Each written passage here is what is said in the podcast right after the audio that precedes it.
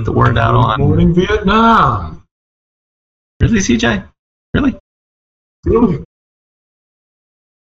Today we have intern Madeline with us. She's one of our content community interns. She's been with us for a couple months. If uh, you've used backdoors and breaches in the last couple weeks, it's probably something that Madeline helped work on. So she's joining us today. Oh, Hello, everybody. Because I, I asked her recently in a you know like one one-on-one session. I was like, you know, "Is there anything that you want to do while in this internship?" And she's like, "I want to be live during pre-show banter." so we're here. well, how about that? Ask and you shall receive, right? I know. If you don't ask, the answer is always no. That's what my dad used to say. Yeah. Exactly. Figured I had to throw it out there at some point. These always look so fun. Thank you. Yeah, so there's a million people here helping all this to happen, which is great. Anyhow, I'm here to talk about attacking JSON web tokens. And I'm going to talk a lot about user input because it's everywhere, and a lot of times you don't recognize it as user input in web apps. Uh, this is actually this is this is an excerpt from a four-day course that I'm doing for on modern web app pen testing. The first run actually it, it's, it sold out last night. I was supposed to have some slots open for you guys, but I, I don't. So we're going to run it again, and it's a it's a four day class, uh, four four hour days. So it's not um, overwhelming. And this is an excerpt from that. So this is the kind of thing that I'll be covering in that course. So if this is interesting to you, that course is coming up.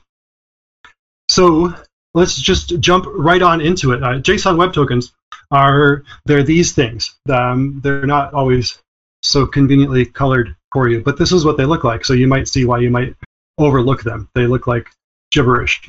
They often show up in HTTP request headers in the authorization header, bearer tokens. This is where you see them. So if you've ever looked at HTTP traffic and you've seen this kind of gibberish here, maybe maybe it was a JSON web token and maybe there was something you could do with that thing. So we are going to talk about those today because not all input looks like input, and pretty much everything in a web app is input, and those are the things you look at when you're doing your testing. So JSON web tokens are they're defined by an RFC 7519. They're, um, I'm not going to read the whole thing to you, but these are kind of important. So it's a URL safe means of representing claims. Claims is is just what it sounds like. I, I claim to be somebody. I claim to have some permission. I claim to, you know, have an account on your on your web app. And uh, URL safe just means that it won't break the um, the, the context of HTTP. The claims are encoded as a JSON object, and it's digitally signed. The JWT is used as the payload of the whole big thing. So terminology can get confusing, and we use JWT incorrectly twice most of the times that we talk about it. One, the things that we usually call JWTs are actually JSON Web signatures, and even that, the JSON Web token inside there is only part of it. Uh, so not super critical to know, but it's it's it's a detail, and web app pen testing is all about noticing details. I think so. It's good to know. They look like this. There's a, when they're decoded. Actually, they look like this. There's this Jose header, and JavaScript people love everybody loves to make up acronyms that you can pronounce, right? So Jose is the JSON object signing and encryption standard, which is really cool because the O in JSON stands for object. So it's the JavaScript object notation object signing and encryption thing. Fun little aside. Anyhow, so this that's all that's in the header really. Is there's the type, it's a JWT. There's the algorithm, which is the algorithm used for signing. There can be more stuff, but that's typically most of what's in there. And then there's the payload, which is the actual token itself another JavaScript object that has variables and stuff in it. But they don't look like that when I showed you before, right? They look different. They're base64 base64 URL encoded. Those two things are concatenated together, and then they're signed, and then the signature is base64 URL encoded and attached to the end, and they're separated by dots. So it's base64 URL encoded, not base64 encoded. And again, another detail. This is the kind of thing that that if you if you're not aware of these, you might miss things in web apps. Base64 encoding is just a way of protecting data from whatever transport mechanism you're using. The transport mechanism sometimes certain characters mean certain things, and if you have those raw characters there, you might break the communication method, or part of your message might get dropped, or all kinds of weird things can happen. So base64 encoding is a way to make that essentially not happen. It takes any arbitrary data and it turns it into just a big long alphanumeric string. But there are three characters in base64 encoding that can break URLs. One of them is the plus character, and if anybody knows what these things are and why they would break it, that'd be an interesting thing to throw into the Discord. The plus character can't be in there, so the plus becomes a dash. The slash character can't be in there, so that becomes an underscore. And the equals character at the end that we use for padding, that just gets taken out. Uh, because if you look at how base64 is used, the, the padding characters are actually completely unnecessary. They're, the purpose of the padding characters is to pad the output to a certain, uh, like a, I think it's a four block, four block, four block, four bytes blocks. So it's determined by how long your last block is, how many equals is you have to add. So if you know how long it is, you don't need the equals sign. So losing them is not a problem. You don't lose any information, but it does mess up base64 libraries sometimes. If they don't, if the padding's not there, some of the base64 routines will just choke on it. The plus used in GET request, among others, yes. The plus in a URL is an alternate method of encoding the space character. Uh, so it can be a plus or a percent 20 in a URL. Good one, Cactus. So the clues, how do you know when you found a JSON web token if they're just this gibberish? Well, they usually start with one of these two strings because when you encode this, you know, brace T- TYP, you get this EYJ0E. Um, it could also start with ALG because JSON objects, the, the sequence of data in there is not important, and it's most libraries don't guarantee the sequence either. If you encode the same thing multiple times, it not won't necessarily come out the same way it's in the same order every time. I typically see them start with the type, so EYJ0, but this is uh, just a clue for what you might be looking at when you see when you see those. It might be a web token. So base64, I was tempted to make the joke about base64 encryption, but but I, I'm trying not to do that because people who know that base64 encoding isn't encryption, they might think it's funny, but people who don't know get confused. And they'll hear, oh, this guy who does the web app stuff, he said it was encryption, so it must be okay. It's it's not. And I'm I'm going to try to never make that joke again because it's confusing for people who are new to it. The only thing base64 encoding does is it makes things safe for their transport mechanism. That's all it does. Super useful for that, but that's it. So in this token, we have three things. We have the header, and we have the payload, and the signature. The header we saw, it just tells you two main things, that this is a JSON web token, and it tells you what signature was used. The payload, there are some standard things that are defined by the RFC that may or may not show up in there. None of these are required, but they're um, they're defined and they're defined as short strings because we want these to be small because they take up space in a in an HTTP request and that slows things down and there are some limits sometimes to how big like how big a cookie can be has a limit. So we want to keep them as short as we can. So there's ISS is the issuer, that's who created this particular JSON web token. The subject is the uh, the person or the entity or the computing system that this JSON web token has information about. Then there's three timestamps. There's IAT, which is issued at. There's an expires at, and there's NBF, which is my favorite little abbreviation because it's not really. I mean, you can see how it means not before, but like the F isn't a separate word. I just I thought that was neat. I like that they kept all three characters. Anyhow, those are all epic timestamps. So those are the number of seconds since January 1, 1970 and those are those are used to indicate you know when when this thing is valid, when it's not valid, how long it's been around for. So that's the header. The payload is is the whole reason for sending it, right? The payload is is the interesting stuff. That's, these are the claims in the payload. So we can say absolutely anything you want it to say. It can be any kind of JSON object. The things that I see in these, uh, you see usernames sometimes, you see email addresses. I saw one recently where it had the user's roles were described in there permissions you they have in your application might be used there. Your password can even be in there. I've seen some where, where that's the case, and that's where the whole, you know, the base64 joke causes real problems because if people think it's encrypted, they think it's safe a place to put the password, but it's not. So, so it's not. And then there's a signature at the end, and that's just a digital signature of the two things that happened before.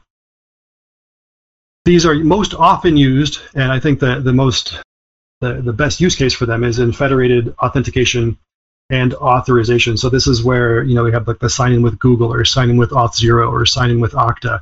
So if you have a web application and you don't want to deal with all the complexity of managing user identities and everything, you can have someone else do that. So you just have a, a, token in your database that has the user's permissions and what they're allowed to do and all their, their data in there, but you leave it to Google to decide if this person is who they claim to be. Do they really own that email address? Let Google figure that out, and maybe they'll send you back one of these tokens that says, yeah, yeah, I checked this guy out, he's good.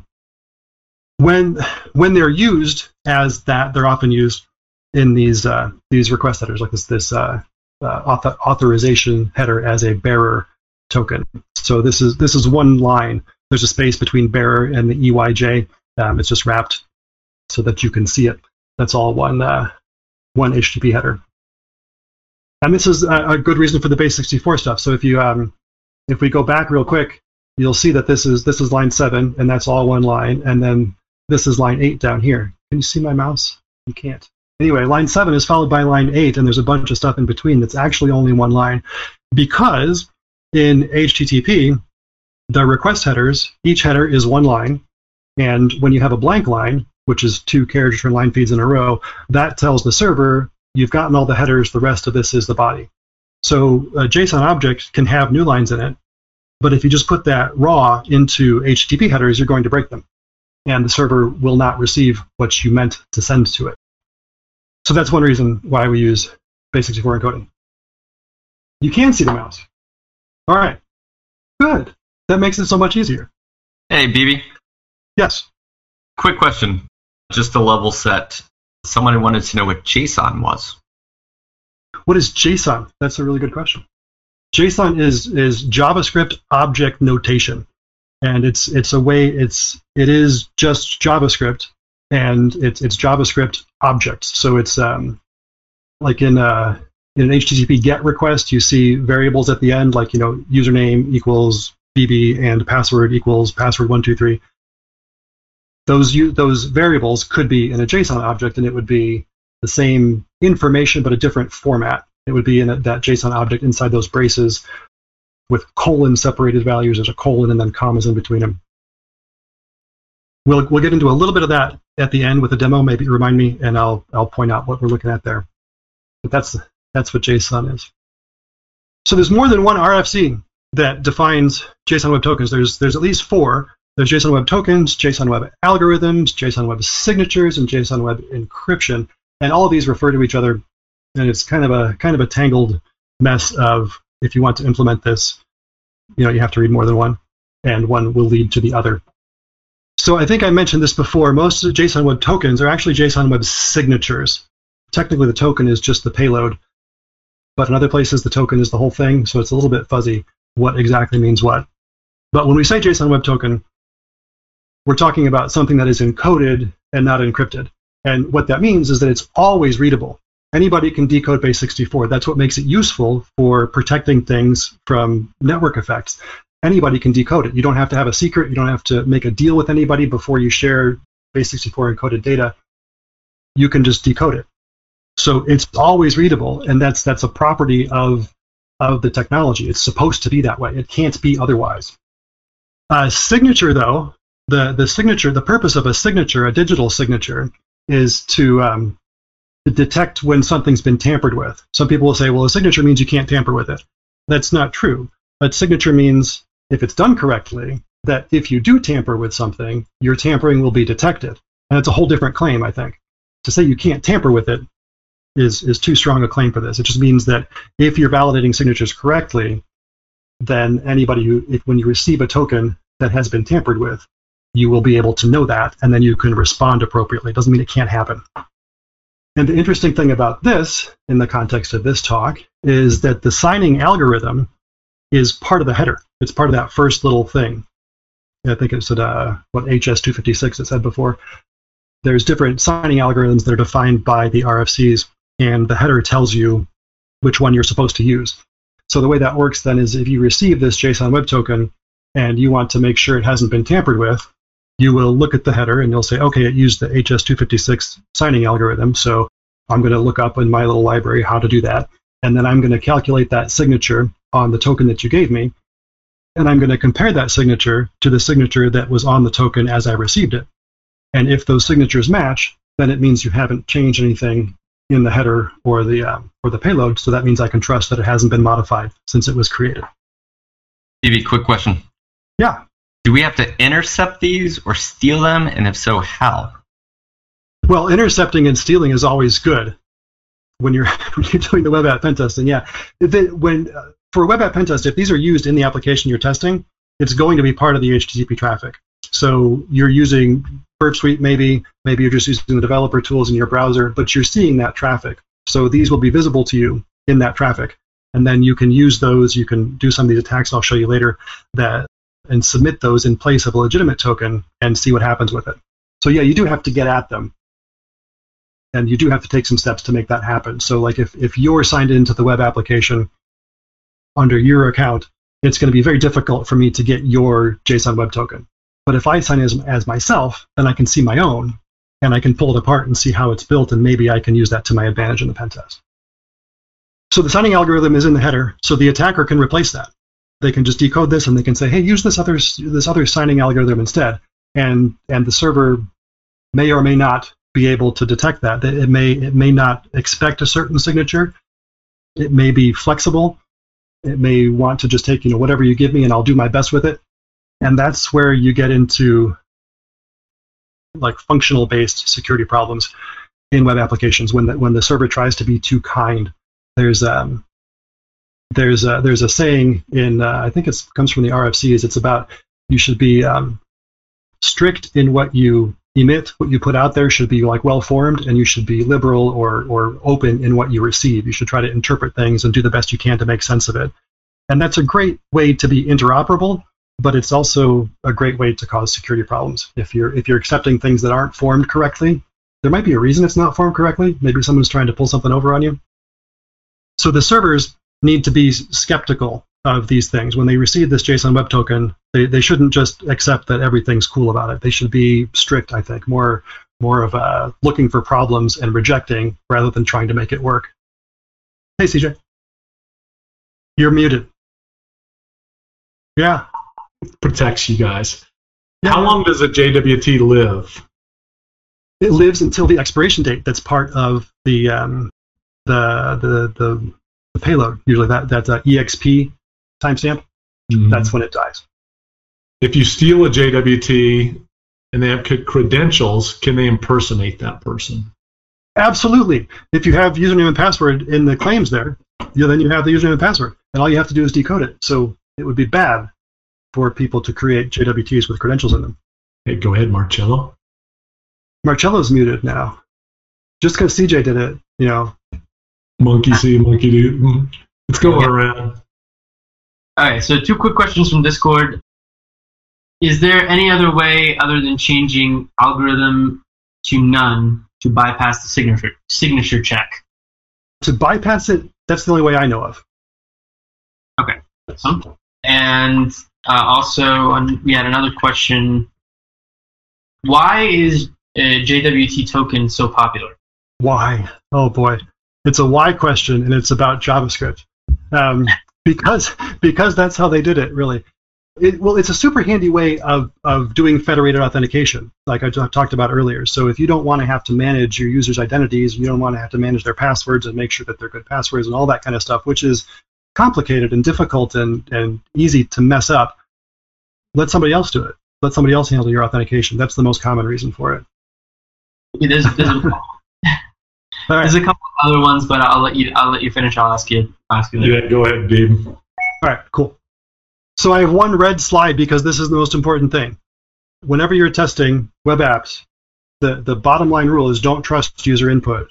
And then the thing that follows on that is absolutely everything is user input. You might not think about it that way, but everything is user input. It's not necessarily something people typed in. Not everything is their password or their, you know, the first line of their address, but everything about that request is controllable by the person sending that request who may not be your customer. He may be some kind of an attacker, and everything about that request is under that person's control. So your application has to detect bad situations and react appropriately. And I could spend a whole other talk on this one, but just I want to throw this out. The, the OWASP top 10 issues, there's really only three. most seven of them are about unexpected input or poor input validation or you know not handling input correctly, and then there are two others. So everything is a user input problem. So about the signatures, the um, one of the RFCs defines the algorithms that that are allowed. Uh, one of them is HS256, which is HMAC with SHA-256, which I don't want to get into the cryptography part of this, but basically there's a secret that you have that you share with whoever's creating this token. So you would share this secret with Google or with Okta or with whoever's doing that.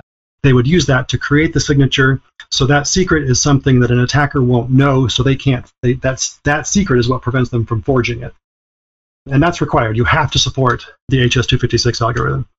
There's an RS256 which uses public key cryptography, so you don't have to share a secret. You share uh, certificates, and that's a different one that's recommended but not required.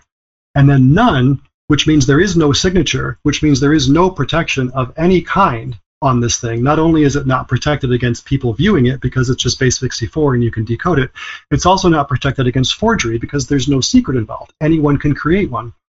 That sounds bad, but it's optional. So that's good. The, the reason this one sounds bad is this is again from the from the RFC. JWTs may be created that don't provide integrity protection, which I would say is resistance to tampering, and that's called an unsecured JWS. So they're very blatant about it. One that uses the none algorithm, it's unsecured. They call it that in, in the RFC. So they're warning you that this is not a thing that you want to be able to rely on, right? So it's great that they said it's optional. It would be better if they said it doesn't exist, it's not possible, but optional, all right, that's the next best thing. A, lot of times in things that involve cryptography or keeping secrets or like layers of encoding, you'll you'll see that those layers in the specs are often optional. And that's it's horrible for security because people will use them that way and they'll skip some of these things that should be required. But the reason they do it is it's it, it's not because they're dumb. It's not because they're not thinking. It's because it's so much easier to test if you can turn off layers one at a time. So if if I can just make sure that I'm, I'm following the right syntax, you know, I'm, I'm using the right encoding for my string. Maybe I'm using UTF-8 or UTF-16, and maybe that's important, and maybe only one of those works. So if I encode this string, that you know it shows up fine in my text editor, maybe your system won't handle it because I used an encoding that you didn't expect. It's way easier to troubleshoot that if that's the only thing that can be wrong. But if I could also have gotten one of the algorithms wrong, or if I could also have messed up the private key I'm using, or if I could also have, I don't know, sent things too fast. There's too many variables, and it's hard to troubleshoot. So whenever you see one of these things about security that offers a way to disable all the security, people like to pick on that, but it makes it so much easier to implement things. You just have to be careful about what you live with afterwards. The, the, the other another RFC, this is not the same one. This was one of the one of the four. This one says that the none algorithm must be implemented. So so one is one of them says it's optional, and one of them says you have to do it. This is where looking into RFCs can be a form of pen testing itself. Really, I mean, look at these things and and put yourself in the shoes of somebody who's building something described by this RFC. And the things that must be done assume you do those. The things that are recommended, maybe you do those, maybe you don't do those. Things that are optional, maybe you do that, maybe you don't do that. There, there are there are sometimes conflicts between the, all those different options, and there might be more than one way to interpret correctly what is described in the RFC. So if there's a way to interpret it that's more secure and a way to interpret that that's less secure, you can be pretty sure that both of those options exist out there in the world. Somebody has chosen one, somebody has chosen the other. So this is where you can find ways to attack things. And this is where the um, the attack using the none algorithm came from, right? You read the someone read the RFC and said, "Hey, wait a second, we could disable like all the protections." I bet somebody built that, and that's all it took. That's the security side of things. The privacy side of things is a little bit different. Privacy is is different from security. They're related, but they're different. Privacy is about I don't want you to see what I'm up to. And JWTs may contain privacy sensitive information. This is from the RFC again. And it says when this is the case, measures must be taken. We don't define any of those measures in, in JWT. There aren't any specific things in this spec that do that. They say there's a couple paragraphs I think it's literally a couple paragraphs that basically say encrypt the entire token or use TLS, use SSL, so it's not disclosed, you know, over the wire as it's being transmitted from your browser to the web server. And then at the end it says at the bottom, hey, by the way, the best way to keep these safe is don't put privacy stuff in there. So this is kind of a hand wave. This is kind of the, the use Tor, use signal of JWTs. So again, Mr. Snowden is not incorrect. If you're doing things that you want to keep secret, using Tor and using Signal are good ways to make that happen. The best way to protect secrets is not to share them at all. If you have to share them, then maybe use Tor, maybe use Signal, maybe use an encrypted JWT, maybe don't put them in the JWT. That's the privacy. And then on security, they talk about the key entropy and random values. So when you have that key that's part of your HMAC or, uh, or part of the public key signing algorithm that you use, you want to make sure that it's a good, securely random value, that is not something someone could guess, is what that means. And then key protection is keep it safe. And You know, once you've come up with a good secret, keep it somewhere. And then all the rest of it is all the same stuff you see in every crypto thing. is that cryptography is it's hard. There's so many things you can get wrong. And and that's that's what the rest of those cover.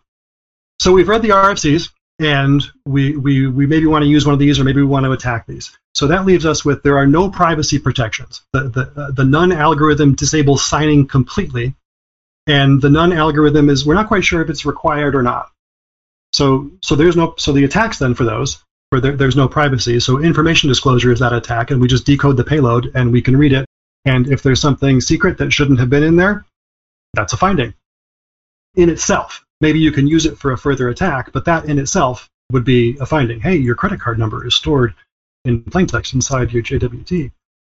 The uh, the none algorithm, which disables signing completely, means that the JWTs don't have to have a signature, which means anybody in the world can create one. So anybody can create one. So you have the potential for forgery if your system supports the none algorithm and accept JWTs that use that. And then and then there's also cracking that password, that secret, is is subject to attack, right? So you could guess. You could guess at what the what that secret might be and use that secret to do the signature and see if the signatures match. And if they do, you found the secret. And now we're back to number two. And even though it's signed, you can still forge them. So I don't cover the cracking aspect very much because it's the same as any other cracking aspect, any other cracking attack. You get this JSON Web Token, and you can do all of this testing offline on your own system. You just you just sign and sign and sign and sign and sign and check your signature to see if it matches the one that was already on there. And when you get a match, you have found the key. This is an interesting attack for JSON Web Tokens because the examples that you see out there for how to build JSON Web Tokens pretty routinely use horrible, horrible secrets. This this one here, the secret is this string with the S and the four or five H's. That is the, the key. There's nothing done with this. This isn't subjected to any sort of manipulation or, or computationally intensive things that might slow down guessing. It's literally those, what, five, six characters, that's the password. So if you want to try JSON Web Token password cracking, just go around to all of the, um, the, the different libraries out there that implement JSON Web Tokens and look for the you know the passwords they use in their example code, and I, I guarantee you somebody has copied and pasted that into their code while they were learning this, and maybe maybe they never fixed it. Anyhow, Hashcat supports those now, so has supported them for quite some time. So where do you want to practice this?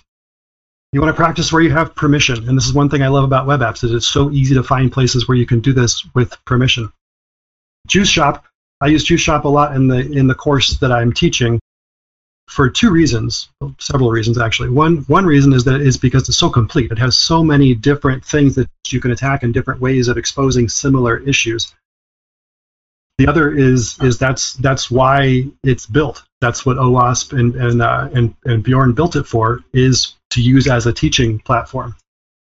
And and the other is it's it's something you keep after the class is over. So after we've done everything that we do in the class, you still have this same thing. You've gotten a foothold, you've done a few things during the class, and now you have a comfortable, familiar application that you can keep you can keep practicing against. Another great place is uh, DigiNinja. He's a one of the friends of BHIS. He's um, he does a lot of he gives away a lot of tools. He has a lot of things on his his website, DigiNinja, and he's got a section called Authentication Labs. There's what, maybe ten or so different vulnerabilities he's intentionally coded and he's got on his on his website. They're just up there. You can play with them. JSON Web Tokens is one of them. So this is where I'm going to get into taking some uh-huh. risks, trying to do some demos, some of the stuff that's in the class, and some of the ways to use to our advantage some of these things that we've talked about. Do you have any questions? Any questions before I jump into those? Helpers, anything showed up? So many questions. so many questions. All right, give, give me just a couple, and then I'll do the demos, and then we'll do some more. Yeah. Are JWT secrets the same server wide, session wide, or other? Uh, other. They're they're they're the same. They're generally going to be the same between f- from a given provider. So if you have a secret, if if if uh, if Auth zero does your authentication for you, you're going to have a secret between you and Auth zero, and how often you change that secret is is up to the two of you. You said it. Yep. Can somebody steal JWT tokens if they're trafficking over TLS? Not like not like out of the TLS tunnel itself, but there might be ways to get a web app to disclose them in another way. So if you've got uh, if you've got cross-site scripting in the application, you could write a cross-site scripting attack that would read the JSON Web Token and ship it off to you some other way. Absolutely. What is the best tool for JWT testing, pen testing? The best tool depends on your goals and what you're comfortable with. I'm going to show you a couple of tools, and and you can pick which one works the best for you. Marcello, take a couple here. Yeah, I got a bunch of them too. So, what if we were to modify the GWT's algorithm from RS256 to HS256?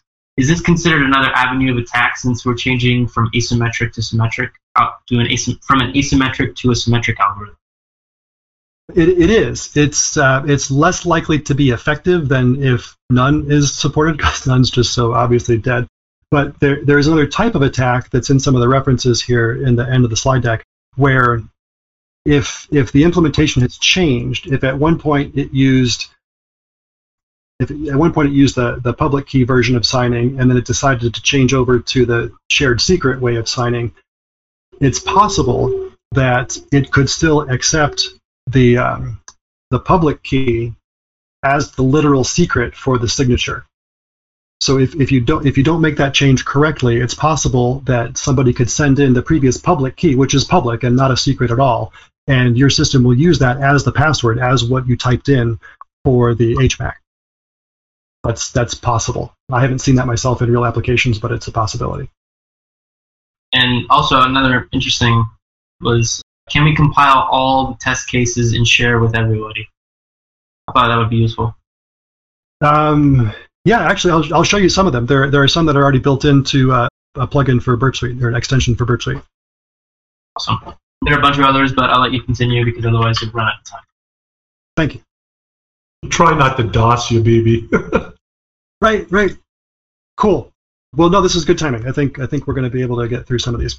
So we're going to use JuiceShop to look at some of these JSON Web Tokens. So the prerequisites for this: you register an account at JuiceShop, and you notice while you're just exploring to look around before you start your real testing, you notice that there's a user called admin, and that's there's a review on one of the products that has that email address in it. And then you notice in the traffic that there is a call to this "Who am I" function in uh, in the traffic, and inside that thing there is a JSON Web Token. So I open up Suite, I log in as a normal user. I'm going to send that Who am I request to Repeater, and then I'm going to resend that to make sure that it still works. That's something I always do in Burp Suite. So here's the um, here's the review and see admin. So we know that this user is a user. And I look at these this traffic, and I hope this is big enough that you can read it. This is way bigger than I'm normally comfortable with, but I want you to be able to read it. So this request gives this response, which is shoot 304, not modified. So anyway, we're going to send this to repeater, and we're going to send it again and see what happens. 304 not modified. So that means that it's checking to see if this is cached. So we're going to delete that line and send it again. And okay, this time it worked. And it gave me my user ID, and this is who I'm logged in as, and the profile image. And I've got this JSON Web Token. There's, um, let me go back to the uh, the proxy, and we'll start with the. Um, we're going to start with the tool that will identify these for you. So I'm going to send this to Joseph, which is the uh, JSON Web Token attacker tool. And uh, the type here is because my font is so gigantic, type is JWT, algorithm by default is RS256. So I'm going to try the signature exclusion attack, which is changing the algorithm to none and omitting the signature. And then I'm going to click attack. That's kind of all you do. And I get back this, I get, oh, it's a 304 again. All right. So I'm going to go back to repeater because I fixed that here, and I'm going to send it from here. Go back to Joseph, there's a new tab. I want signature exclusion, load it, and attack it. And now we get different length. So what happened? So this response, it's the same response, but you can see it used algorithm of none. And these all have the same length, so they're all probably the same response. So it accepted the word none in all different capitalizations as the signature algorithm. So this is vulnerable to that attack. But if you notice this request, the web token shows up twice. It's here in the bearer token, and it's also here as a cookie. So which one did it use? Well, the one that's in the cookie ends with a dot, which means that the signature would be after that and it's gone. So this is the one that Joseph was playing with. Um, and if you look up here, here's here's that same dot. So this is the signature. So this burp extension only messed with the one in the cookie and didn't touch the one in the authorization header. Because it worked, well, well, we don't know. We don't know why it worked, right? Maybe it worked because this one is the one the server read and it just ignored the one in the cookie. Don't really know. So let us take this request and we'll go back to repeater. Actually, no, all I need is, uh, where'd it go? All I need is this part. This is the new header with the um, the none algorithm in it. So I take that back to repeater and I Hey, baby. this. Yes. Quick question: Where can you find Joseph? I do not. Uh, the person says I do not see it in the burp extender store. Right, because it's not called Joseph there. It's called it's called ah shoot. Let me go back to Extender. It's called JSON Web Token Attacker. I don't know why they have different names for it. Thank you. Hey, be real quick. Is it correct to say that JWT is used in API authentication? Yes, very often they're using API authentication. Awesome, thanks. So here I think I've changed the. This is the one that has signature none. If we're, I'm not quite sure if I did that or not, so I'm going to send that to the decoder. I'm going to decode that as base 64. Nope, that has the RS256. So I'm going to make it none, and then I'm going to re-encode it as base 64. And remember, that little guy is going to cause us trouble. So go back to repeater, delete that, and paste that in. So now if I leave that in there, let's see what happens. No, it still worked. So it must not be using that one because that would have caused a, a parsing error. So what I'm going to do next is I'm going to just delete all of the extra stuff so that there's fewer variables. And then I'm going to put my modified thing in there with that equal sign in there because that's going to break it. And I get back a kind of nothing. So maybe it just died on that. Nope, it's still not working. Oh, that's right. There's still a signature on it. So I got to get rid of that signature. And now it comes back and works. So now I've got a request that has the none algorithm in it, and it has all this other stuff, which is whatever is in that JSON Web Token, and I can mess with that later if I want to. That's the next thing I will show you. But I want to show you how um, you can manually do what Joseph did. So if I go back to the first request here, second request. Okay, this is the one that is signed. This is the normal request. I'm going to send this to intruder this time. And I'm going to get rid of the things I know aren't necessary to make it easier to mess with. I'm going to clear all the payload positions. And I want to mess with the header, right? And for payloads, I want to try none, none, and none, and none. But if I just put those payloads into that position, it's just going to be the word none, and it's not going to be a valid JSON Web Token anymore, right? I need to do an extra step. I'm going to send this to, I'm going to copy this, I guess, and go back to decoder, paste that in, and I am going to copy this because that's what that is after it's base64 decoded. I go back to intruder and payloads. I'm going to add payload processing. So I want to put the word none in place of the other signature algorithm. So I'm going to add a prefix, and my prefix is going to be everything but that. And then I'm going to add, guess what, a suffix. And my suffix is going to be everything after that. And then I need to base64 encode it. So I'm going to base64 encode it. So now I, I will have recreated that header, but with um, with none as the algorithm in the token. And I'm getting 200s. That's good. Oh, but my user's gone. So what's wrong with my request? So I've got the signature is still on there. I got to get rid of that guy. And here, percent %3d is a h. It's a URL encoded equals sign. So I didn't take care of everything I needed to take care of. So back to positions. Find that last dot, get rid of that, make sure I still have two blank lines. In the payloads, I'm going to say don't URL encode things, but the equal sign's still going to be there, which is going to cause trouble. So let's do one more rule. Let's match and replace. Let's find an equal sign and replace it with nothing. So we got rid of the signature, we got rid of the equal sign, and we encoded everything correctly. So maybe it'll work this time that thing that pops up is just um, it's a limitation of the free version of Burp Suite. It uh, intruder is throttled, but I'm only doing five requests here, so it still works. So here's my request. Here's my response. Hey, it worked. So I got I got back what I was expecting to get back, but the token I sent in said none. So what I just did here manually is exactly what the Joseph plugin does automatically, but now I know how I did it and I know how it worked. So that's a little more interesting to me. I like tools that save me time, but I like to understand what they're doing. BB? Yes. I, am not sure how much content you have left, but do you have time to walk through that one more time? And now that you've shown everyone, and just do it slowly, step by step, or do we do that during the post-show banter?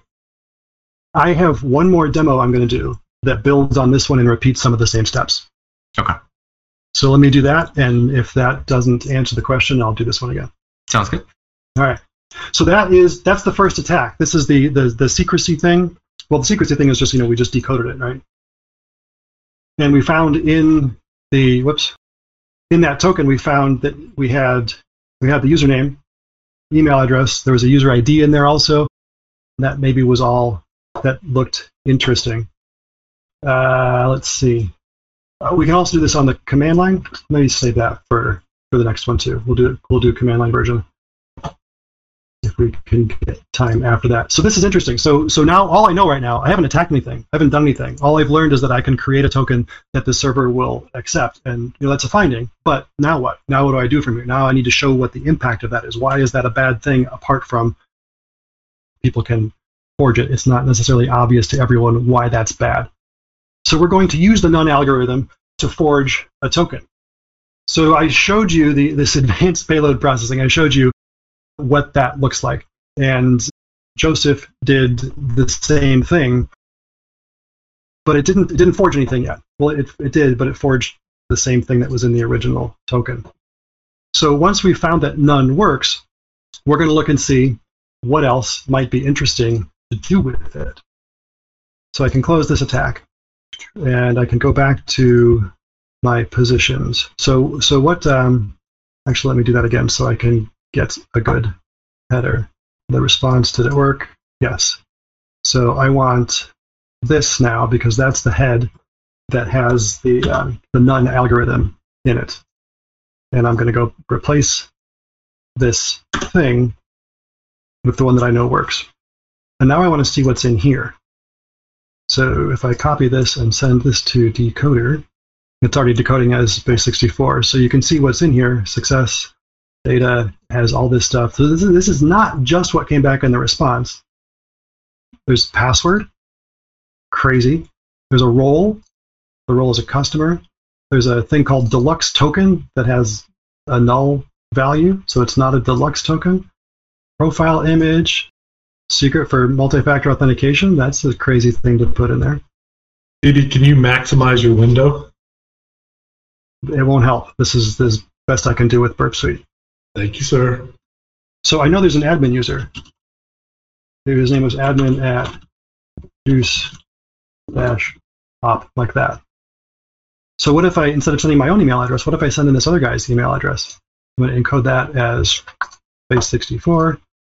Select all that and copy it and go back to intruder. Oh, this I don't need intruder for this. I was I was back on the other thing. I need uh, I want repeater for this one actually uh, because I'm only testing one thing at a time here. If I had a whole list of email addresses I wanted to try, I would use intruder. But because I don't, let's go back to this trimmed one and make sure that it still works. Okay, so it hasn't timed out, so that's good. And then I've got, that's the whole thing with, this was the one where I put in my other address, right? And I did not. Go back to decoder and see what I did wrong. I didn't copy the right one. Back to repeater, delete that, paste that in place, get rid of the equal sign, and now it thinks I'm admin. My ID number hasn't changed. I wonder if I could change that. Maybe the ID number has something to do with my my privileges. So now you just you go back to decoder here and let's change the uh, the ID number to one because one is usually admin, right? And back to repeater. And I always delete first and then paste just to make sure I'm actually pasting. There's two equal signs. Don't need those. Send that. Cannot read property of null. Something is broken. Oh, there's an equal sign there. Where'd that come from? Let's go back to decoder. Control A, Control C, repeater. And I'm replacing just the middle bit without the equal signs. There we go. Now I'm user ID 1 and I'm admin at Juice Shop. So this is showing the, the effects of why it's bad to allow someone to give you a none token, because now I can be whoever I want. And by using by using intruder in the way I did, I was able to see how how that actually works and to recreate that manually. So now, if for example I didn't know that admin had an account on this system, but I had a bunch of email addresses of people who use this system, I could have used intruder in the exact same way, but instead of using different values for the word none, I would use different values for email addresses and send those. I could send a thousand of them at once and see which one of those returned with hits. So I would be discovering who has accounts on the system and possibly, depending on how the server processes this, possibly just impersonating all of them right now. So that is the walkthrough I had planned for you. In the in the class, I go through um, doing the same things with CyberChef and on the command line. So there are always different ways of doing it. Someone asked earlier, what's the best tool for this? The best tool is the one that works for where you're at. The best tool t- to me is the one that's the most flexible. So command line is super flexible, but sometimes hard to remember what to type. Um, so there's a bunch of options out there to mess with these things. I got a couple of further study slides at the end, and if you picked up the slide deck, you have these. There's a great blog at Medium that talks about all different kinds of JWT attacks. DigiNinja's Auth Lab. There's a best practices thing from just February of this year. So if you're on the blue side and you want to not make these mistakes, there's an RFC for you. Auth0 uses JWTs quite a bit, and they've got JWT.io, which is a great place to play with them. There's, it's an online decoder, so can, everything I just did now, you can do that on their website. And there's a there's a fun talk by Randall Degges, I think is how you say his name. I saw this talk at CodeMash a couple of years ago, and Randall doesn't like JSON Web Tokens, and he tells you all about why. So it's a good thing to watch and you know disagree with the things you disagree with. Understand why he thinks they're so horrible, and and maybe you can solve some of those problems in the way that you use them. And then the RFCs and all the other stuff that uh, that I have talked about here. So for further study. So, are there any other questions? CJ, Nope. Marcello? Nope, you covered them all, Beeb. We're Covered good to go. all. I am so on it. No, what's what's up? I What got, got? I got a bunch of. Oh, sorry. I got a bunch of other questions. Is there a way to know the ID numbers used by a web app though it's usually one for admin. I said it's usually one for admin because that's something that pen testers say. If you if you create users and if you assign their identifiers sequentially, which is the obvious thing to do, it's not always the best thing to do, but it's the obvious thing to do, then the first one you create is going to be number one or number zero. And the first one you create is probably the one that you use to create other ones with, so it's probably admin. That's why pen testers like to say ID one is a good one to go after. Is a Uh, WAF effective against these, BB? A WAF. No. I, I, I don't think so. Well, well, think about what the WAF would have to do. The WAF is going to have to know what kind of JWTs to expect. It's going to have to see that it's a JWT and decode it and do some analysis of what it decodes and make some decision based on that. It's I, I don't see a WAF doing that effectively without adding a bunch of overhead and a bunch of potential failure op, failure modes. Does signed JWT with ADFS break your joy too? signed AW, JWTs with ADFS. I, I'm not sure that I've seen. Well, oh, oh, so Active Directory using these. I've, I've not. I can't remember seeing that in a real web app, but I imagine that it would be done correctly there. And yes, it would. So it wouldn't let me forge them, but it would let me see what's in that payload, and that could be interesting still. Even though I can't just completely make up my own, maybe there's some disclosure that's uh, that's interesting and worth knowing about. And um, can a token be refreshed just like a session? kind of the the tokens are completely divorced from either system once they're created the the receiving system doesn't know what tokens have been created and the token is meant to be self-contained so if you decode it and check the signature and that's all good and the expiry timestamp hasn't passed yet then that token is still good so if you as the server are using that token like this one is as a session cookie you could just keep updating that expires at time and re- regenerating, reissuing that token with every request. Um, it's a little bit iffy whether you want to do that or not because um, there, there's no way to kill one of these things. There's there, like a, a session that's actually maintained on the server. The server can decide at any moment that I want to something happened. I need to kill all my sessions and make nothing valid anymore. Make people log back in again. You can't do that with JSON Web Tokens because you don't you don't know they exist until they come in. So if you're constantly refreshing it, then you're you're constantly defeating the value of having an exp- expiration in the first place. But are there known vulnerabilities in JWT libraries that people should be aware of? I don't know of any current ones. I know that there used to be some. This whole none thing was built into a bunch of the um, the libraries early on, back in like 2016, 17, when JSON Web Tokens were new. One of them just resurfaced actually, I don't know, sometime earlier this year. This is what uh, what prompted uh, DigiNinja to add his um, his tests uh, was that we all thought that this, this whole none thing was a solved problem, and I did too. And I, I ran into this actual problem. The none algorithm was accepted on a, a real pen test for a real customer in production recently. So like, we all kind of thought that this had been solved and people stopped doing the whole none thing, but things revert sometimes and you see old problems again. What version of Linux are you using in your VM? Um, that is Ubuntu 2004. It's the one with the dog. It's the new one. It's the new LTS version. Nice. A lot of people asking about how to fix these things, and I think your references kind of pointed the way. You're talking about another session, right, to talk about fixes and yeah, the, the current best practices thing is is kind of it. The so the fix is conceptually the fix is it's all user input. Don't trust it. So that means don't just accept whatever signing algorithm is attached to these random JSON web tokens that come to you. You decide what signing algorithm you're going to support, and that's the only one you use. So if you see a token coming with a different signature, it's invalid. Uh, a different type of signature, it's invalid.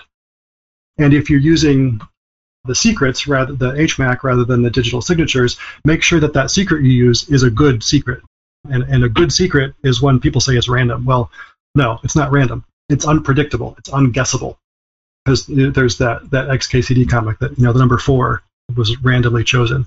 So four can be random, but it's not hard to guess. So what you want is hard to guess. You want you want a big, long, cryptographically secure 128 bits of entropy type secret. You do And those things. that, No, wait. Yeah, you do those things. You're, you're about Oh. as good as you're going to be. we're gonna wrap it up for the webcast, and then we're gonna do a pre-show banter. CJ. I just want to say that we were dossed by the volume of questions. That is this kind of thing fans out. There were one million questions. Yeah. And we just couldn't get to them all, All so apologies, folks. Yeah. All right. Uh, thank you for being here today for this Black Hills Information Security webcast. We will be sticking around, so we're just going to kill the recording. So this is just to tell the you know editor that's it. You know we do these for an hour, uh, but for the people who show up live, we do a lot of extra Q and A. So thanks for being here. If you need a pen test, you know where to find us. And with that, thanks for being here. Uh, feel free to leave, Thank but we're going to do Q and A at this point. Hey, BB, good job. Yeah. All right. Well, thank you.